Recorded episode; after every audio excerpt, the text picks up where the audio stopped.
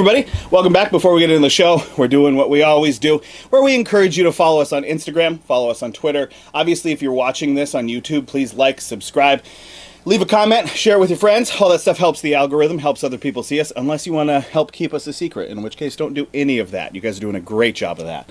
We have a Patreon, and most importantly, we have a hotline. So if you have any weird stories, uh, next week is going to be our first showcase of the hotline. So get some stories in before the deadline. Uh, we've got some fun stuff coming, and enjoy the show.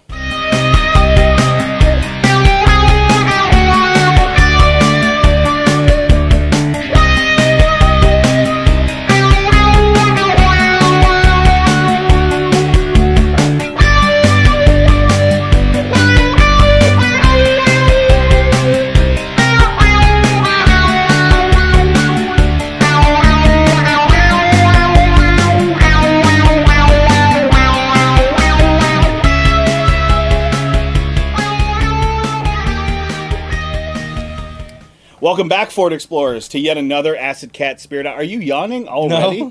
Jeez, we're just starting the show. He cannot already be yawning. The travel to space up here on the mothership. Yeah, Takes a lot out of you. Yeah, it's tiring. We so uh, as you see, we're wearing slightly different clothes.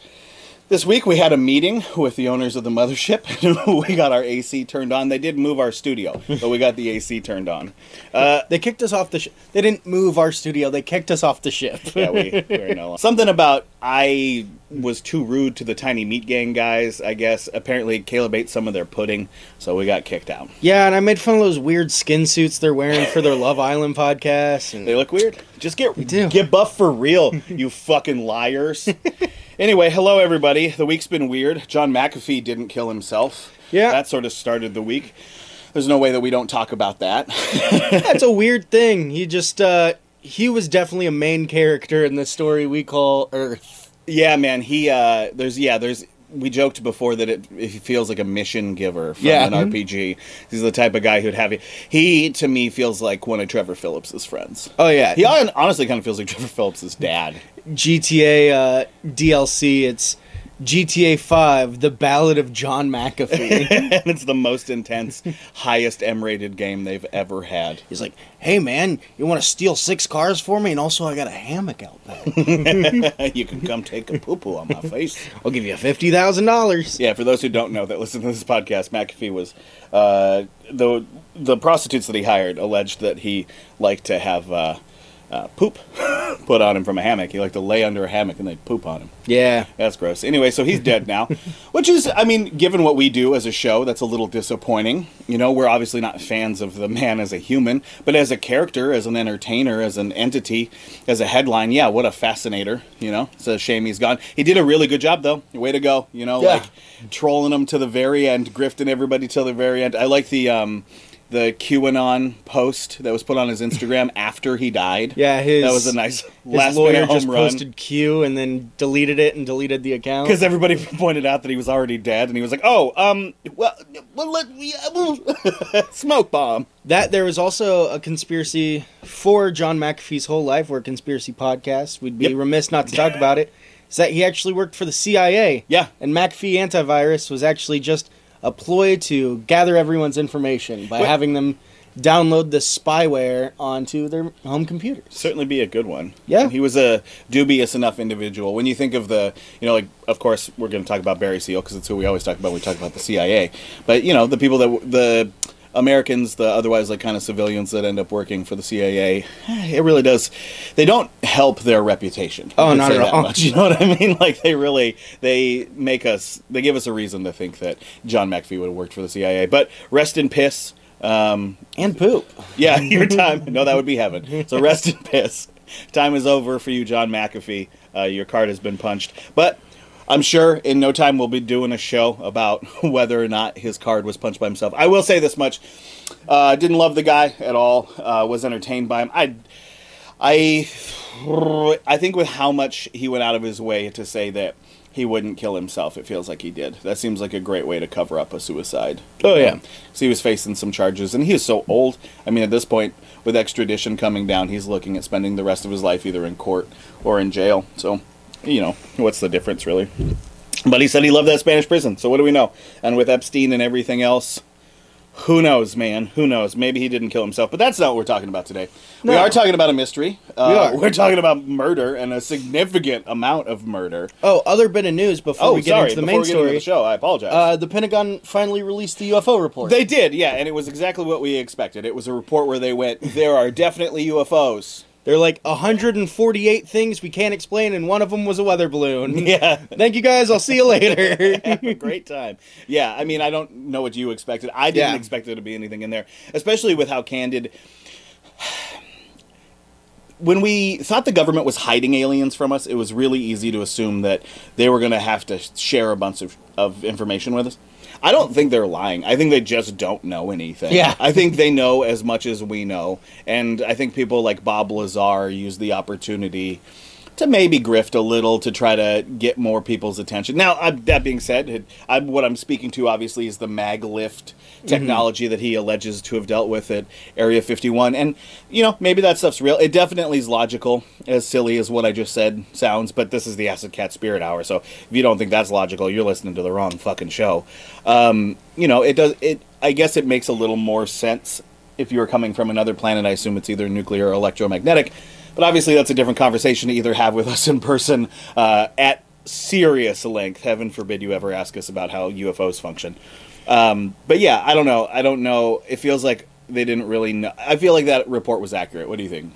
yeah, I, I feel like it's definitely a case where they're like, yeah, no, we documented a bunch of stuff. We don't know what it is either. Yeah, do you think the government lies to us about this stuff? Uh, yes, but not in the way that we think. Same. I think that they maybe it's a like father like son, but I I think that the government um, wants to be the the U.S. government definitely wants. I think every government wants to be the first to market on everything, right? Yeah. Especially a society like ours that's as heavily held up by capitalism and like military technology. It makes sense that they'd want to be the first ones to have it. I just don't think that necessarily means that they were. Yeah, I don't think anybody has it. I think I almost think they're lying to us in the fact that they know even less than they say they do. Yeah, I think that they want us to assume. We keep using the nebulous they, but I think that, like, say, the Air Force. If if you guys listen to our episode that's on one of the bigger Project Blue Book cases, the one that's in Lubbock. Uh, in western Texas. So, if you look at the Loveland case or the Lubbock Lights case, if you haven't listened to that podcast, you should. It talks a lot about the CIA, but it also talks about like a lack of trust in the government. And also, we mostly focused on how horribly inept the government is at actually covering things up. And it's because they don't have a good explanation because they don't know how it's happening. Yeah. So to say that it's swamp gas is because you just want everybody to shut up about it. You don't want to have to talk about it. And I think they intentionally probably bring in agents that are cynical and don't have a lot of patience for even I don't know entertaining those ideas because Yeah. it's easy to shoot it down and be like, no, that's not the case. And in doing so, it feels like they know more than we do because they're denying alleged knowledge. Yeah. And I think it's just they're listing out of one side of their head and denying out of the other side of their head. Uh, I could tell you all day long that like, oh no, that's not how you weld things. But at the end of the day, I don't know how to weld Yeah, you're not a so welder, you're I'm not not a a welder. welder. So what you need to do is hop on Facebook, take a selfie of yourself with Oakleys and a hat in the front of your truck in your Dodge truck, uh, and then just voice your opinion. If you do so, you can voice your opinion on absolutely anything you want with zero expertise, and people will take you seriously. True. You can True. even, if you do it long enough, you can become a politician. And if anyone, you know, tries to poke holes in the structures of my statement, I'll just like call him a slur Yeah. or something because that always tends to. Sling mud, mm-hmm. call names. That's Yeah. an easy distraction. Anyway, so those are the the two big pieces of news we wanted to talk about. McAfee biting the dust. That's a big one. That's a really big one. Uh, that's going to be a mystery in the headlines for quite some time. That's going to be some good fuel. And then, yeah, obviously the UFO report. We were disappointed, but not surprised but Yeah. in any way by what was said. Because how could you be? There's no reason to believe they were going to tell us anything. But I, I guess that's the the final to that, right? Is do you think, Caleb, if they would have had um, do you think if they would have had the information that we thought maybe they did, they would have told us, or do you think they would have kept it to themselves? Uh, they would have told us some, but not all. Yeah, see, and that's what makes me feel like it's believable because they just don't have jack shit to show. Yeah. like they have nothing to even be like, look over here, look at this thing we found. They're like, we don't know, we have no idea. And yeah, maybe that's a red herring too. Anyway, those are the those are the big bits of news for the week. Uh, this week's story is a real fun one. Uh, it's it's a historical story. We're going back in time for this one. Whoa! Back in time. By the way, I watched Bill and Ted, the third one. yeah. Bless them for making it, Man. but it's awkward. It's it really feels like bringing your uncles in to have them do the thing they used to do. It's definitely a passion project, but without the passion. It was strange. it's yeah, it's just a regular ass project. um, yeah, but yeah, so we're gonna go back in time for this one. We're gonna talk about you know we talk about cryptids a lot. We have a video coming out here in the next couple days where Caleb decided to put my um, knowledge of cryptids to the test to see. We play a little game of is it a cryptid or a minor league baseball team mascot, and you'd be amazed at how challenging that really is. uh, but you'll have to tune in to see who uh, comes out correct. Was Caleb right in assuming that I don't know my cryptids, or do I know my cryptids? or do you just really like minor league baseball? Yeah, or do it. That's fair. Yeah, or am I just really into minor league baseball? That's I like that in my mind on the Acid Cat Spirit Hour. It's less likely for you to be really into baseball than it is for you to be really into cryptids and shit like that. Well, yeah, that's the know your audience. Um, yeah, but we're talking about a cryptid today that's less a cryptid. You know, we've talked about say the the killer apes. You know, the demon apes of Ape Canyon in Washington.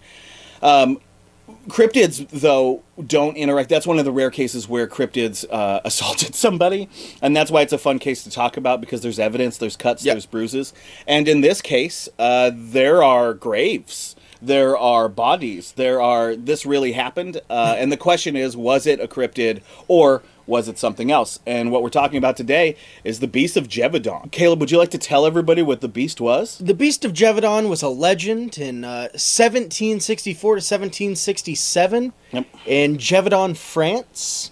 Um, it's in the mountainous region of France, and it was big among shepherds and farmers because that area it's really hard to grow things, so a lot of people are just shepherds. yeah yeah you got sheep You got sheep, you got cows, you got cattle, you got deer. you got jesuits Yeah. you know, shepherd stuff And the Beast of Gévaudan popped up one day in 1764. popped up one day. Ha ha! Fuckers, I'm here to kill you. And then three years go by, and he attacks 610 people. It's insane the number of attacks. Now, uh, of course, the the the total number of attacks has to be taken with a slight grain of salt, Yes. just because of the nature of history. Uh, we'll we'll get into it here in a little bit, but the record taking is one thing. Um, the ability to illustratively uh, communicate this beast is another. Because Caleb, would you like to tell the Ford Explorers at home why it's hard to know what this thing looked like? So, this is a quote from an article we found um, while doing Discovery, and I just thought it went super perfectly with everything that has to talk about this. Said, uh, artist renderings did little to narrow down the list of suspects, then and now. Sketches of the beast apparently predate accurate depictions of fauna or human ability to draw a dog. so most of the images show what appears to be a bear-sized squirrel with a bald tail, drawn by someone who had only read about quadrupeds in books, or maybe also couldn't read so good. I love the idea because a lot of the well, you know, we'll have them throughout the podcast. We'll do the thing where we shrink ourselves down.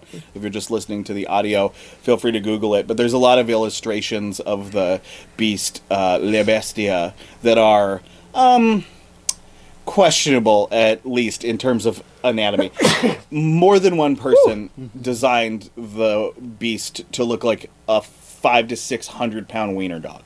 So I say all of that uh, just so everyone knows going into this that through the historical game of telephone, some things have been skewed. But what you need to know is that confirmed, understood, at least a hundred people died yes. and at least a hundred people. We're talking about a monster killing people in the woods. A hundred people is an absolute. Here goes monetization. Fucking shitload of people over That's the span so- of three years. Three people. So it's thirty people dying a year. Yeah. You know that's God. What is that? That's almost two a month. That's so many people. It's a. It's more than two. I guess. Yeah. Yeah. That's so many people. So even on the low end here, bear in mind that the very real casualties of this beast. Uh, again, the mystery today is not did it happen. It's what perpetrated it. Yeah, Which is often how it we. was. Yeah, Yeah. that's often how we approach things on the show. I I believe the people who tell me they saw UFOs. I just want to tell the story of what they saw. So yeah, uh, the Beast of Gévaudan, three three years. So this mountainous region in France Mm-hmm. starts terrorizing sheep and shepherds. Talk about the first victim, the first when it popped up, So the first ever recording when that new beast dropped. when that new beast dropped uh, was the summer of 1764. A young woman by the name Marie Jeanne Valet. Uh, she was tending cattle in the forest near the town of Gévaudan. uh, when she looks up and she sees a beast that quote was like a wolf yet not a wolf. which again is rich. We said uh, just briefly uh, a moment ago that the ability to portray this wolf was because people hadn't really seen it. That's somewhat true. Bear in mind, though, that people in this region killed wolves on a regular basis. E- We're talking about shepherds in uh, Alpine France. They have to deal with wolves. Wolves are a very regular part of their life. So this, sorry, I only Yeah. say that because to say that this looks like a wolf, but not at all like a wolf, Yeah, is to say like that wolf, I understand what a wolf looks like, Yeah. and that's not what that was. like a like a bulldog. It looks like a dog, but it's not. Like It looks just like a bull, but it's not. um, it starts charging at her. And luckily, like I said, she was tending to cattle, and the bulls in the herd start charging towards the beast and almost make a perimeter around her and scare it off. So she is safe. Marie Jeanne Valet is safe. 14 year old Jeanne Boulet, although, is not safe. A couple miles down the road in another village, she is found attacked. Okay. Uh, no one sees her get attacked, but she is found torn, uh, her throat torn, laying on the ground in a field. And everyone was like, oh, well, this isn't a good thing, but it's, you know, a wolf attack. It's something we've seen before. Yeah, it's an unfortunate thing that happened to this girl. It's a thing that happens. You know how, like, whenever you drive to work and you see, I don't know, some dude on his phone crash into a telephone pole, and you're like, yeah, that's unfortunate, but I mean, it happens. Caleb and I the other day were on the way to work and we saw someone at maybe the slowest speed collision we've ever seen. The guy was going like maybe 20 miles an hour, but he must have been on his phone because he just veered right into the the lane next to him, hit the car, and then popped up on a curb and hit a crossing sign, but only hard enough to knock it over, not hard enough to break it, so it kept working. And it was like that for a couple days. So every time I drive past it, I got to see the little walkie sign on, on the side. But I will say one thing about this girl getting attacked by a wolf. We're going to talk about this a lot today because we're talking about wolves or alleged wolves. Wolves don't pick people off. They just that doesn't happen very often. I so I, I'm originally from Montana and not too long ago they introduced the gray wolves and within like two years you were able to hunt them again and that's because they become a pretty big problem pretty fast Yep. because they are actual apex predators so if you have cattle or you have goats or you have anything like that pigs they'll pick them off uh, but they won't go after humans. You know, all you need to do is be present. They they don't really like to pick fights with humans. That's more of like a Hollywood idea. Wolves, by and large, they understand that we can kill them, and they'd rather just not. Throughout the remainder of 1764, more and more attacks have been popping up across the region, and very soon, terror just gripped the region. It was like, don't go outside alone. Well, it was picking off lone men, women, and children as they were tending livestock or walking through the forest. Yeah, I mean, we've talked about this a tiny, tiny bit, but last year, obviously, uh, we all felt the idea of outside not being safe.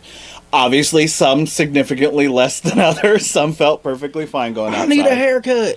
But you know, like there's a I don't know if they're still active, but there has been a, a strangler uh, getting people in Little Rock, mm-hmm. and when there's a serial killer on the loose, it makes me. I've never lived in a city where a serial killer was on the loose like that, and it makes me wonder what it would be like to be afraid. Like if you go out tonight, there's a chance that you could get murdered. Yeah. Um, and in th- we're talking about the 1760s. That's not now. It's not cell phones. There's no news. There's none of that stuff. This Not isn't even the, street lamps. This isn't even the 1960s with the Son of Sam and stuff like that. Yeah, there's no street lamps. Like there's nothing. So if something, if a being, even if it was a person, started picking people off, I would be terrified, wouldn't you? Yeah. Yeah, it's significantly scarier because, like, says who? Who's doing that? What? So everything starts getting tense, and by late December of 1764, rumors start circulating rampantly. There are so many theories going on. There is the beast as a whole is the theory. There is a beast terrorizing our our region. Well, yeah, because like I said, it's happening. Like they're Yeah. finding these dead bodies. Yep. The people are dead. There are graves. The reports have shown it goes directly for the neck and head, sometimes even pulling the head straight off. Um, some people are like, well, this can't be just a creature. It's got to be multitudes of creatures. You have some people that are surviving attacks that are like, no, I saw it. It's just one thing, and I fended it off. Yeah. Well, yeah. It was. Uh, it became like quite the point of pride to be able to to fend it off because that first, you know, the first recorded attack the girl was like defended by these cattle or whatever. Mm-hmm. But once the people start getting picked off, like if you could have defended yourself, especially if kids are getting preyed upon and stuff, you're gonna feel like the coolest kid around. Yes. Yeah, and on January 12th of 1765, so December, rumors start flying rampant. January of the next year, the beast attacked 10-year-old Jacques Portefeuille and a group of 7 of his friends who are all 8 to 12 years old. Damn, that's like some. Uh, oh, why can't I think of what it's called? What's the island where they killed the fat kid? Uh, Lord of the Flies. Yeah, some Lord of the Flies shit. I got in trouble for that book, but that's a whole different story. I said the first three chapters were a bit boring and long-winded because they are. And I Get to killing the fat guy. We got a lesson to learn. So they do what you should do in that situation. And they all go back to back and they pick up a stick. And uh, Jacques stabs at it with the stick, fins it off. It goes running into the woods and they go running back to the town and they're like, hey guys, the beast just tried to kill us. Um, he didn't. We're still here. And they're like, oh, cool. The king will want to hear about this. And while it makes sense that kids would be fending this off with sticks, I should make it clear. We should make it clear. yes. No, just me. I'm only going to make it clear, not Caleb. uh, you couldn't own a gun at this time in France unless you were of the aristocracy. If you didn't have the money, I know. Does that sound familiar? We get a lot of stuff from them. Uh, so yeah, you couldn't own a firearm unless you were uh, a member of the aristocracy. So like Yeah. noblemen would do hunts. That'll come up later, and they would give people guns, but you couldn't have one. Portefeuille and his seven friends staving off the beast with their sharp, with their sharp, pointy sticks, uh, gets the attention of King Louis the Fifteenth, who is like, "Bring that boy to my castle. Bring me that child. Bring me that boy." The So- fifteenth. So that's the that's the the predecessor, or no, the the successor to the one who really liked to fuck. to the fourteenth. Yeah, he really liked to fuck. He's uh, the predecessor to the sixteenth. Get out of here! Oh my god, I'm cutting that out of here. Portefeuille shows up to Support Bello. Portobello Mushroom shows up to the castle. King Louis the Fifteenth is like, "So I heard this thing about a beast." And the kid's like, "Yeah, man, I'm like 11, Yeah, and I could you fought ima- this shit off." He'd be like, "Hey, I heard there was a really scary monster, young man." He was like, "I did a good job. I poked it." He said, "I poked it and went away." And he's like, beaucoup. "Here's 300 franc, and also here's 300 franc for you. Here's 350 franc for you to divvy amongst your seven friends." Which I think that was a little bit cruel. That's bullshit. Why'd he get picked? Why is he? Was he the only white one in the bunch? Why did he get all of the money? You get you get six times the money that your your fellow kids get. and then he said, "I'm going to pay for you to go to school, man. Your ca- education he is on the back- French state." And he was like, dude, the king was so stingy. He gave me nothing. I got nothing. He gave me nothing. No money. It's pretty crazy. He just got this big bag of money. He's like, "Guys, he gave us all a hundred franc to share." Yeah, can you believe he only gave me 50 bucks? So I guess we're going to split it up, but still, I feel like it's worth more than that. is that the Dave Batista movie that's out on Netflix now? Where Army they're of the Dead? Army of the Dead, where it's like, "Hey man, here's six million dollars to make up a team," and he goes to the first person. He's like, "How do you want to make two million dollars?" And towards the end, he's like, "Hey man, I need someone to shoot zombies. How does ten thousand dollars sound?" It's the only way to hire a team like that. It makes a lot of sense to me. You know? Well, and we should point out that the reason this happened is because typically, historically speaking, uh, the only news that was in like big papers was war and what the queen was doing and Yeah. shit like that. They didn't really talk about the goings on of a small town, regardless of what those goings on were, unless those goings on are a hundred people being slaughtered by a giant beast. In Yes. which case, it did make national news. Uh, it was in the newspaper, so these anybody who had seen the beast was seen as like, you know, a, a, a, and. I don't know. It's like this is a shitty way to put it. I think maybe, but it, to me, it's like having been there for a terrorist attack. Funny you say that. So he also gave uh, Marie Valet uh, free free education paid So- for by the state. So give these two kids. He gave these two kids um, free education, which when I was talking to you about it while we were doing Discovery, reminded me of an article that I just read that Marco Rubio Yeah. proposed a bill. Oh yeah, that's right. That's oh fuck, I totally forgot. Yeah, that if you were the victim of a, what exactly is it? Uh, he it's like what I just said. he proposed a bill if you were a victim of a terrorist attack. It's very similar to this.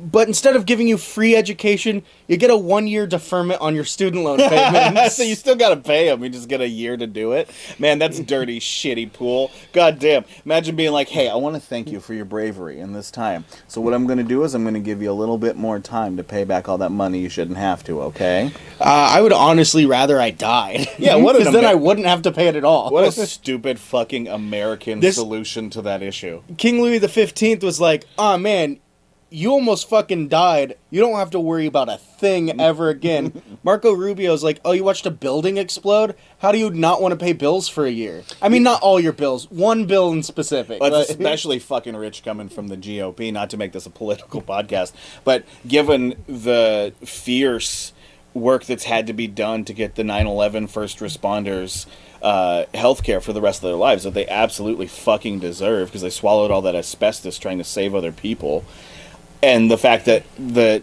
the GOP continues to try to stop that from happening, like get the fuck over yourselves, and then you want to offer a deferment, like that's nothing. That is the sorriest shit. It's like when you get a meal you hate from a place that delivers it far too late, and they're like, "Well, hey, how about to make it up for you next time? It's on us." And it's like, motherfucker, there I don't won't be a next time. I don't want to eat this again. I don't want this. I don't want any of this. So Sorry, we you. threw up in your to-go box. Next time you order food, it'll be on us. It's like, no, man, you threw up in my to-go box. Yeah, are you I'm s- not ordering food again. Are you still going to throw up in it? Oh yeah, there's a pretty Yeah, good no. chance, but it'll be free. That's just kind of what we do, but it'll be free next time.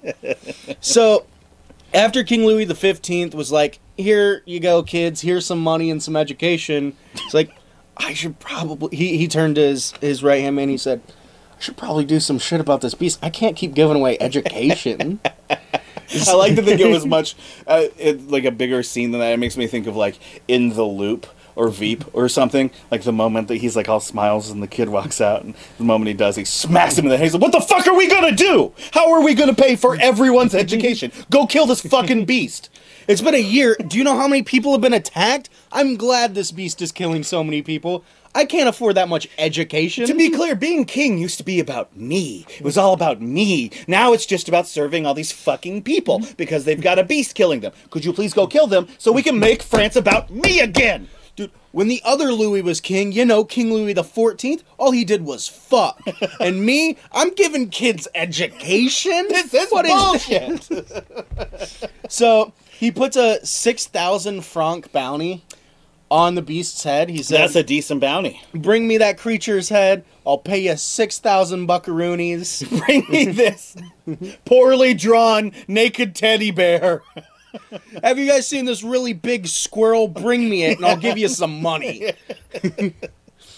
to which, uh, Captain Duhamel of the Clermont Prince Dragoons That's a good one. Yeah. and uh, his troops were sent to Gévaudan. Dude, that we, we mentioned at the beginning of the podcast, another plug of our short form video that's coming up. But that the Dragoons, that group sounds a whole lot like is that uh, a minor league baseball team or Yeah. is that uh, cryptid? Yeah. He got sent by the king himself. He's like, "Hey, man."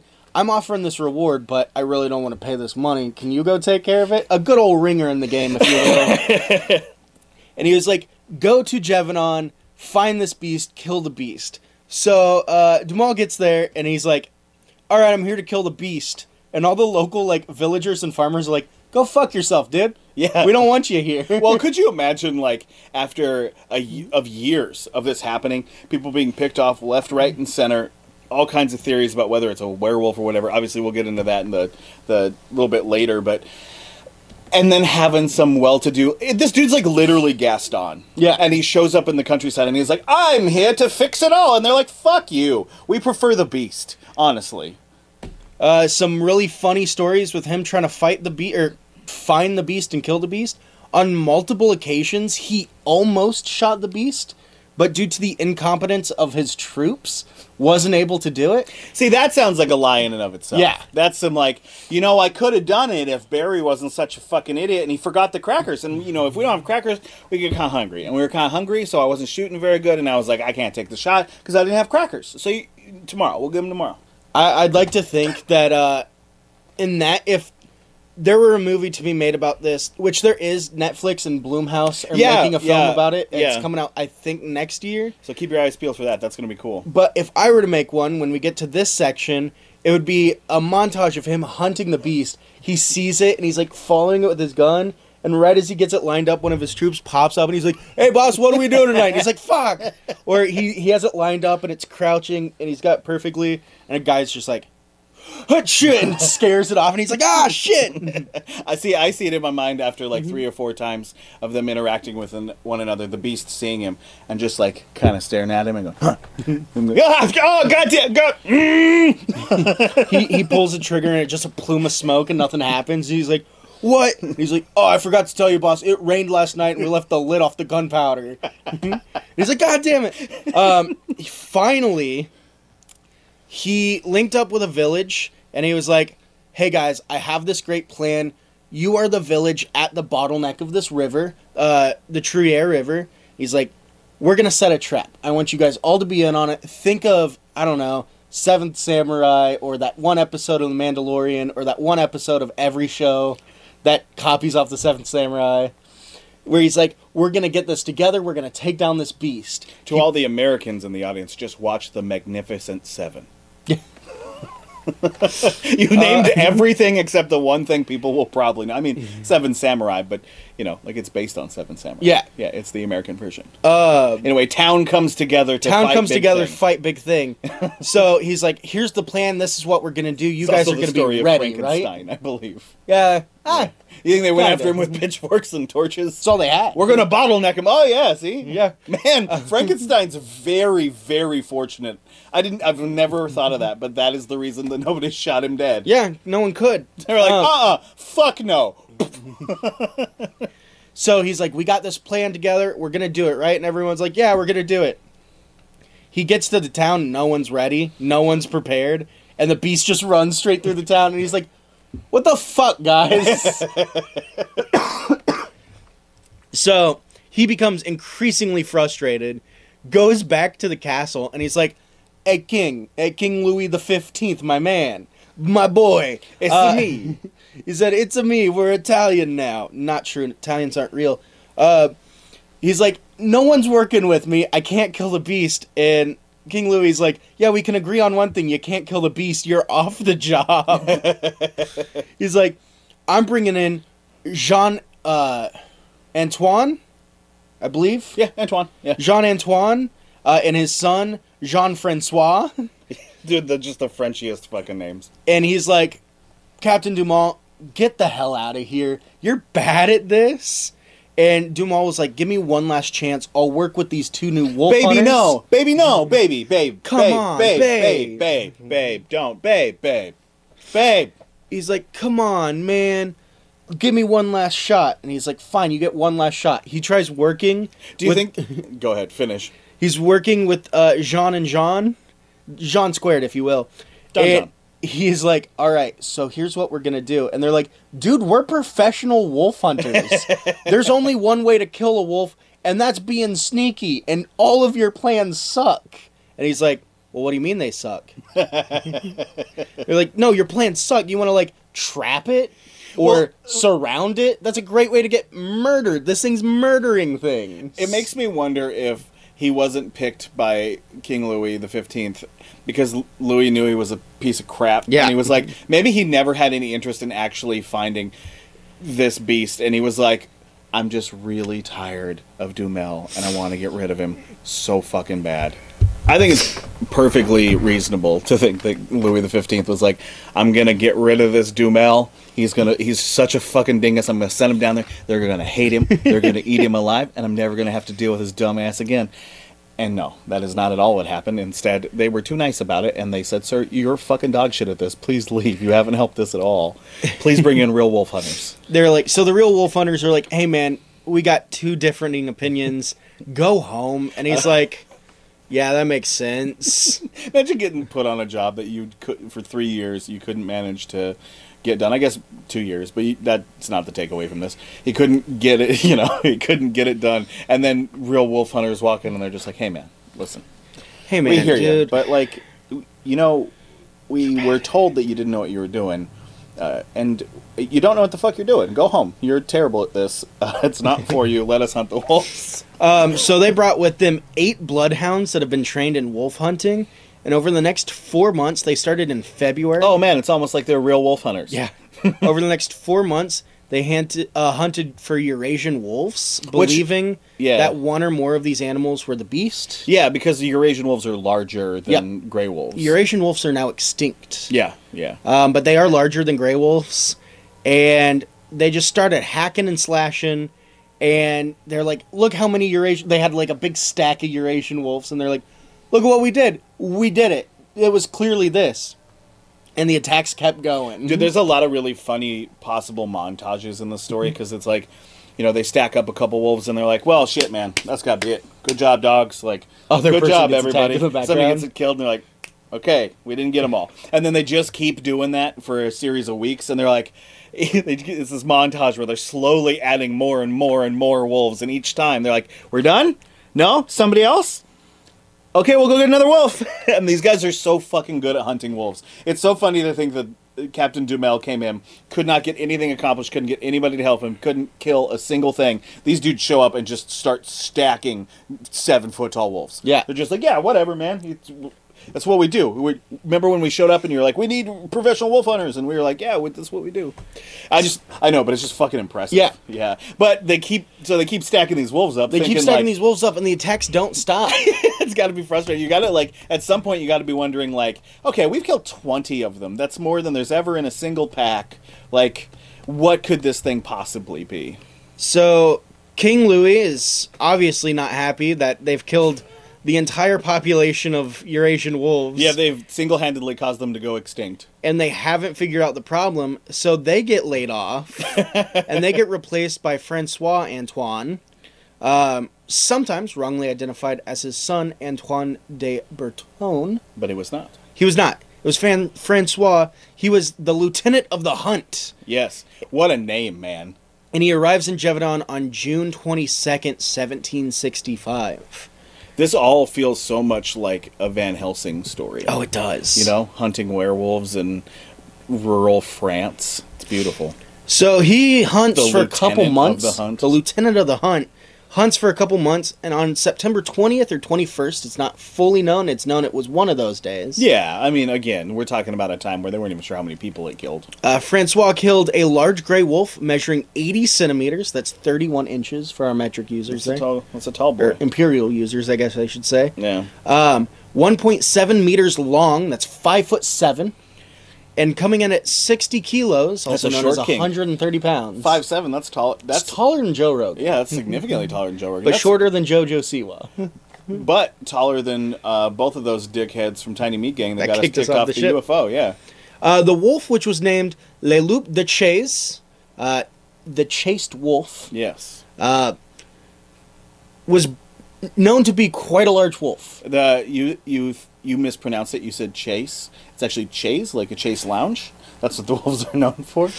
But uh, once Francois killed it, he officially announced, "We declare by the present report signed from our hand, we never saw a big wolf that could compare to this one. Hence, we believe this could be the fearsome beast that caused so much damage." Um, the animal was then further inspected by people who survived beast attacks, and they were like, "Yeah, no, that's it. Like, I stabbed it with a knife, and that's that stab wound right there. You got it, man." Um, his son was also hailed as a hero. Uh, they sent, they stuffed it and sent it to Versailles. When it got, well, we'll get to what happens when it got to Versailles, but his son stayed and hunted down the female partner of the beast and some of its pups.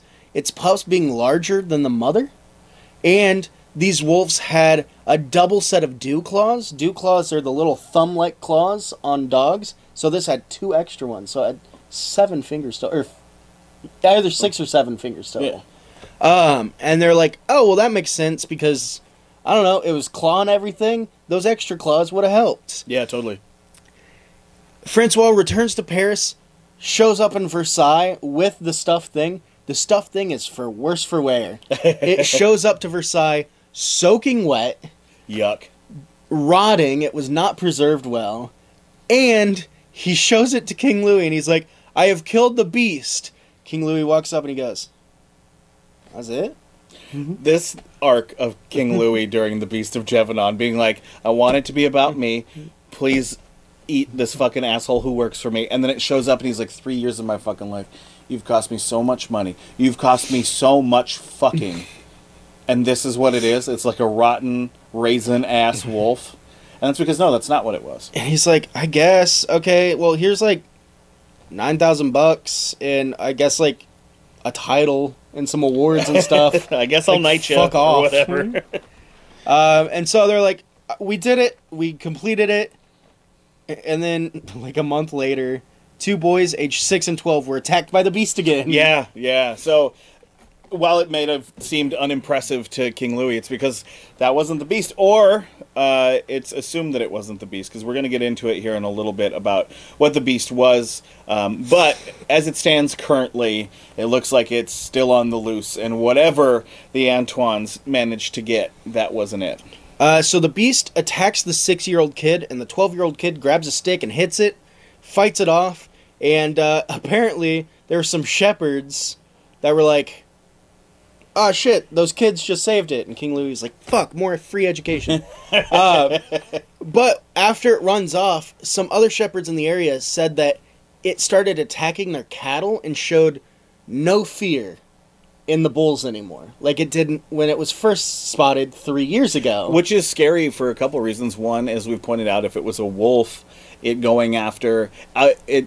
It's surprising that it wasn't afraid the first time. I Yeah. think. Yeah, I wonder what the relation to that story. But that's only if it was a wolf. If it was any other number of things we'll get into, who knows? It could have easily been frightened. Finally, uh, what is marked as the end of the beast is credited to a local hunter and farmer known as Jean Chastel. Yeah. Jean Chastel was sitting at the slopes of a mountain um, during a hunt organized by a lo- local nobleman. It was like, hey guys, we gotta take care of this.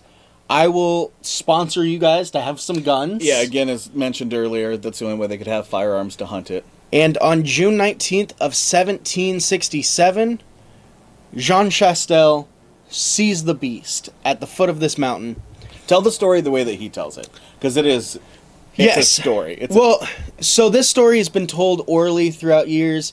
Finally, in 1889, uh, Abbot Pourcher wrote it down, which said that the pious hero Chastel shot the creature after reciting his prayers.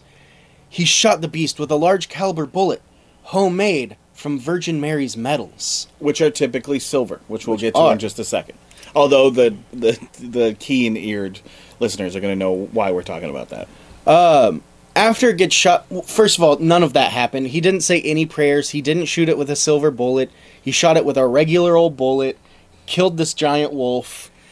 So before we give him too much shit, all I will say is that for those of you that listen to our Bruiser Brody episode, it's fantastic. I really suggest that you do. It's one of the cooler stories we've told. But in it, Tony Atlas tells some stories that are inaccurate. Is that because Tony was lying? No. It's because Tony doesn't fully remember what happened because nobody fully remembers what happens during traumatic moments. And he's a storyteller. He cuts promos off the top of his head for a living. It makes a lot of sense that if he was trying to tell a story that he'd want you to be interested in, he's going to try to make it as captivating as possible. Yeah. And I feel like it's the same thing with uh, Chastel, but we're going to get into his um, his intentions here in a little bit and what modern historians think about him. yeah so once he kills this wolf or the beast as he thinks it is the body was brought to a castle where it was stuffed by uh, dr Boulanger uh, who was a surgeon and he did a post uh, post-mortem report that is now known as the Marin report because Yeah, Marin was the notary. Yeah. upon supposedly in this report they opened up the beast. There were still parts of its last victim in its stomach. Yeah. um, it was a big gristly almost wire-haired beast with red coloring and stripes which fits the description of every person that has lived to see it. Um, it had a we saw the picture they compared the skull to a wolf skull a wolf skull was more narrow this skull was much wider Yeah, also its tooth pattern. Uh, so the reason we're saying all this stuff is because when we looked it up, we were like, "Oh shit! Well, if the one that got sent to Versailles wasn't it, where is the beast? Because Yeah. it's been slaughtered. It doesn't exist. It do- it in the greater annals of history, it has disappeared. Now, there's a museum in France you can go to. Mm-hmm. Uh, it's in Gévaudan, right? It is, yes. Yeah. Uh, that's all about the beast, and there there's a lot that's been written about it. There's a lot that's been said about it. There are a lot of theories about what it is, and that's because the physical body doesn't currently exist. Nope. Um, and Jean Chastel, the guy who alleged to have shot it, um, was also known for being a bullshitter. And over the course of uh, the three years that the Beast of Gévaudan uh, was slaughtering people, it he and his uh, family members were insinuated to have taken part. In, Yes. Uh, so there's a few theories. Well, I guess th- that's a perfect segue to get into some of the theories. Like, w- so if we don't have it, Yes. what the fuck was the Beast of Gévaudan? Was it an actual animal? Was it uh, a serial killer, as some people think? And th- I guess we'll start there, only because Chastel's the one who's pointed at for that. So the theory is that um, there's one of two. It's that Chastel and I believe his brother. Um, were murdering people. So a lot of the victims, all of them were found with their throat ripped out. A lot of them were found with scratches on them, um, and many of them uh, were found without their clothes, and a lot of them were beheaded. And because of those last two details, there are people then and now, including historians, who believe that it could have been um, either attacks that were uh, made significantly worse, like that the majority of the deaths were murders, copycat murders, or that they were all serial killings, or that it was a combination. And that's because the uh, description of the dog sounds a whole lot like if you were to breed a wolf with a mastiff. A red mastiff, which they had, um, and that they bred. So, while it's as far as we could find, uh, you know, we're not extensive animal eugenicists, thank God, because we're not terrible people. Um, so we don't know that much about dog breeding. But I do know that, as far as I could tell, no one claims to have done that before. Yes. But I'll say this much: when I was a kid, my dad could leave a comment about this, but we used to have a wolf dog. We had a German Shepherd wolf dog named Fraser, named after Frasier Crane from Cheers fame. I don't know if you guys know who that is. um, and he was a big, big, big boy. He looked like a, like a regular uh, German Shepherd, except he was bulky and he had a real wide skull. He looked like a wolf. He looked like a timber wolf. He was Yeah. like a basically like a black, white, and brown wolf. Um, so he was bigger and so different looking than a regular uh, like German Shepherd is that I would imagine, yeah. And one of the conclusions that's been drawn is that this dog would look a lot like uh, I think it was called a Busmeyer. Uh, German bulldog. Yeah, otherwise known as the German Bulldog, which is a now extinct dog, which uh, I'll have a picture of right now so you guys can see it. But if you look at that, imagine that being red and those stripes being black, which they would have been. Uh, that's not dissimilar from what is being accounted here. And if it was feral or in any way diseased, it would make sense that it was going after people. Now, some people allege that the Chastels bred the beast to hunt and kill people so that they could do so along with them, which feels very much. We talked about uh, Get Duked recently, but that really feels like Get Duked. If you guys haven't seen the movie, go watch it. It's really good. Um, minor spoiler alert for what I just said, but it feels that way. You know, it feels like um, it. To me, that tracks a little bit. Now, Yeah. I don't think it was a wolf personally, because the largest wolves they had at the time were pretty extensively slaughtered to prove that it wasn't a wolf. Um, now, does that mean it wasn't a wolf man?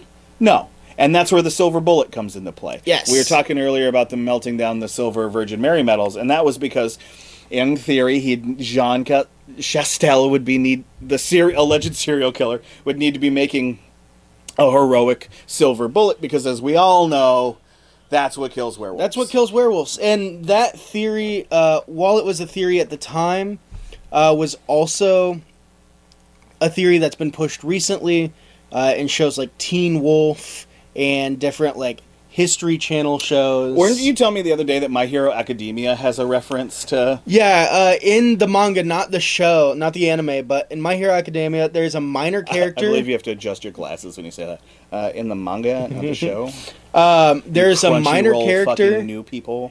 whose quirk is uh, called Beast because all the quirks have a name, which causes him to become much larger in size and much more animalistic. And his superhero name is Gévaudan. Yeah, that's a. I think that's a really fun reference. I, I want a Beast of Gévaudan in a fighting game. I want Oh, to be able to definitely. be, you know, but add him to Smash. the beat, dude, a cryptid fighting game would be so much fun. Well, stay tuned for that. We'll put a pin in it. We'll work on it. We do know how to make a game, not well, but we do know how to do it. Some other theories. Uh, Jean Baptiste Dumont, the captain that yeah, was real bad at hunting, uh, wrote in his own uh, journals, "quote You will undoubtedly think, like I do, that this is a monster, the father of which is a lion. What the mother is remains to be seen." yeah, which is that's a weird idea. Does that happen a lot? Like I know about ligers, obviously. Yeah. Where's fucking Tiger King when we need him? Does a does a wolf exist? that's a terrifying idea. a lion? Hawaiian. Lion? Yeah, exactly. Ooh, woo, I'm a Hawaiian. I think it might have been a lion. So, um, yeah, one of the other theories too with African Saharan animals. So he thought it was a lion. I think that's bullshit. You Yes. see a lion, um, but. Uh, the theory is that maybe a lion got loose from a menagerie because you know it- this is France we're talking about, and like in terms of money and weird stuff coming up from Africa, it's, that's very possible, I guess. But the other side of that is that it could have been a hyena. a striped hyena specifically. Yeah. Striped hyena, also now extinct, uh, was a much larger version of a hyena. Had a wider skull than wolves. Um, had red bristly hair with black stripes And red eyes. and red eyes and uh, claws that are almost hoof-like, which is one thing, but that's also attributed to they link everything that has anything to do with evil with having hooves. Yeah. because of the devil. Yeah, cloven hooves, right? Like, well, because it's because of non-kosher. You can't eat anything Yeah. with cloven hooves. Yeah, um, yeah, and there's there's also a an alleged.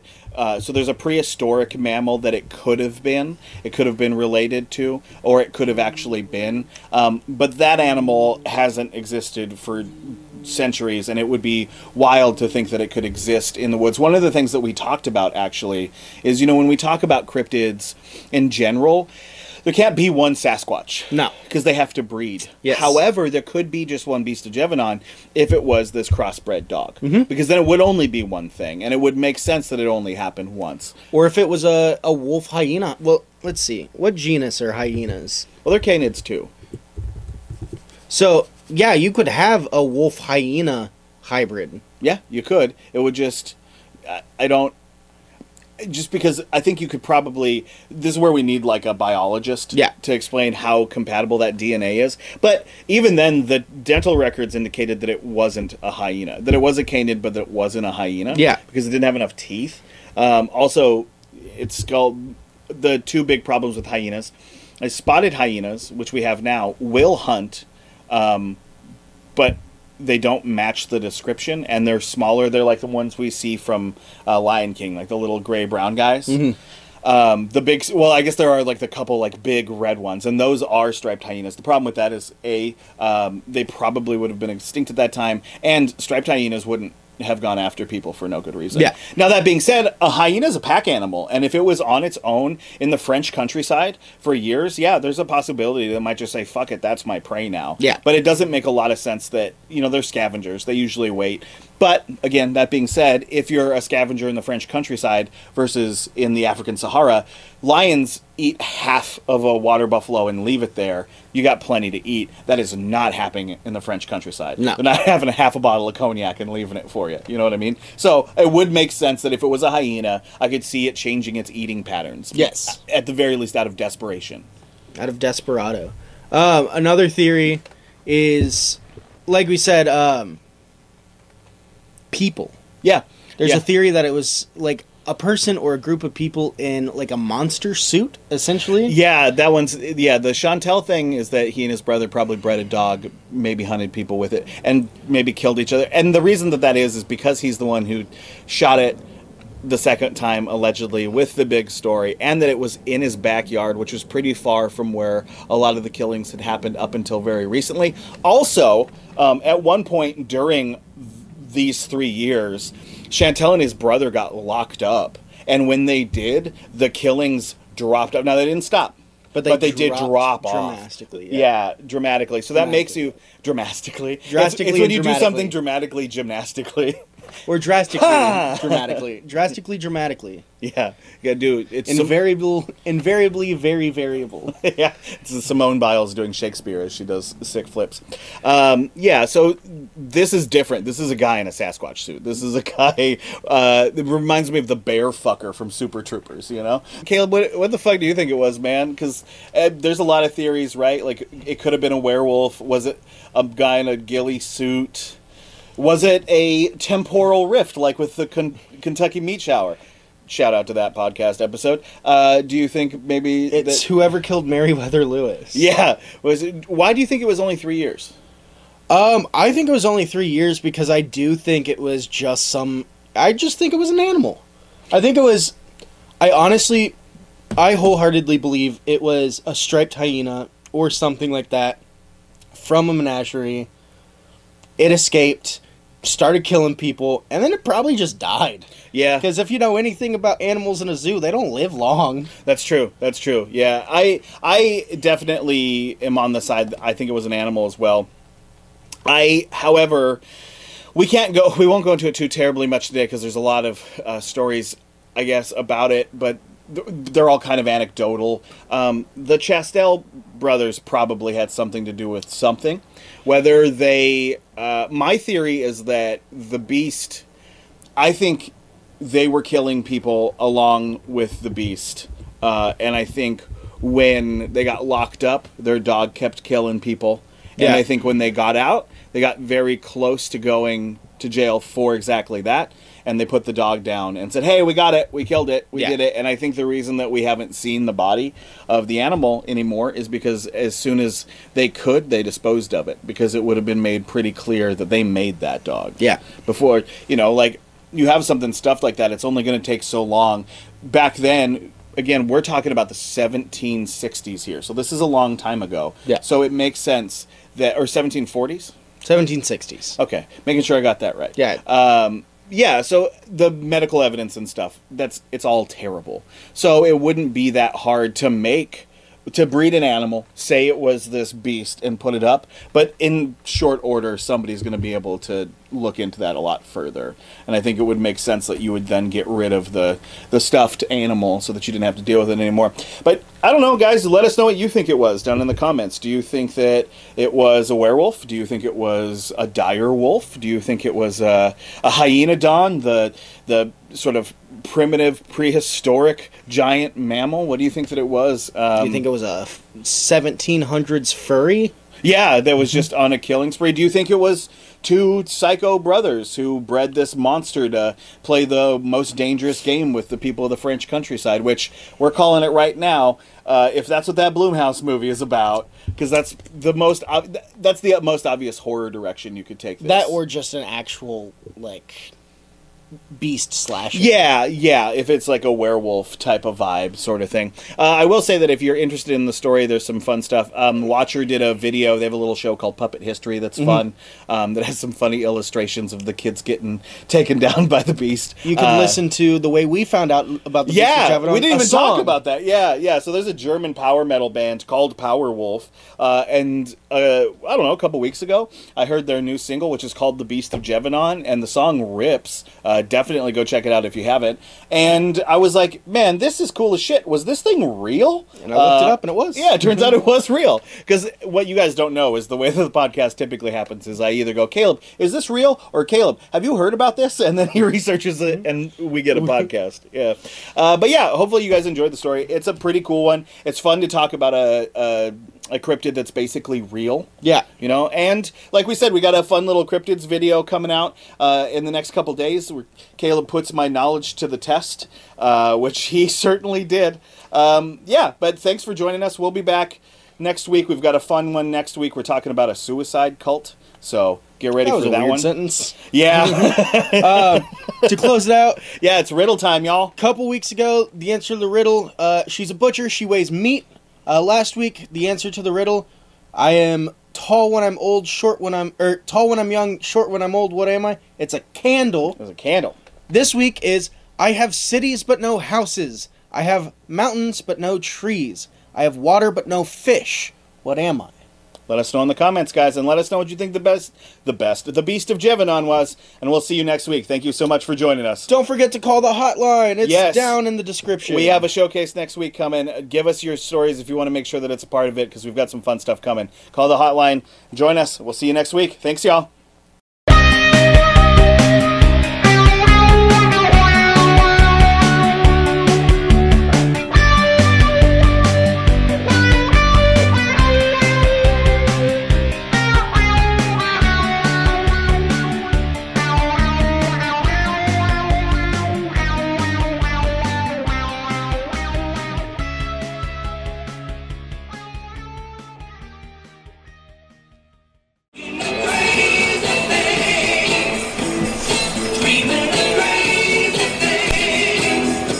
Everybody learns that in between, all we do is listen to disco.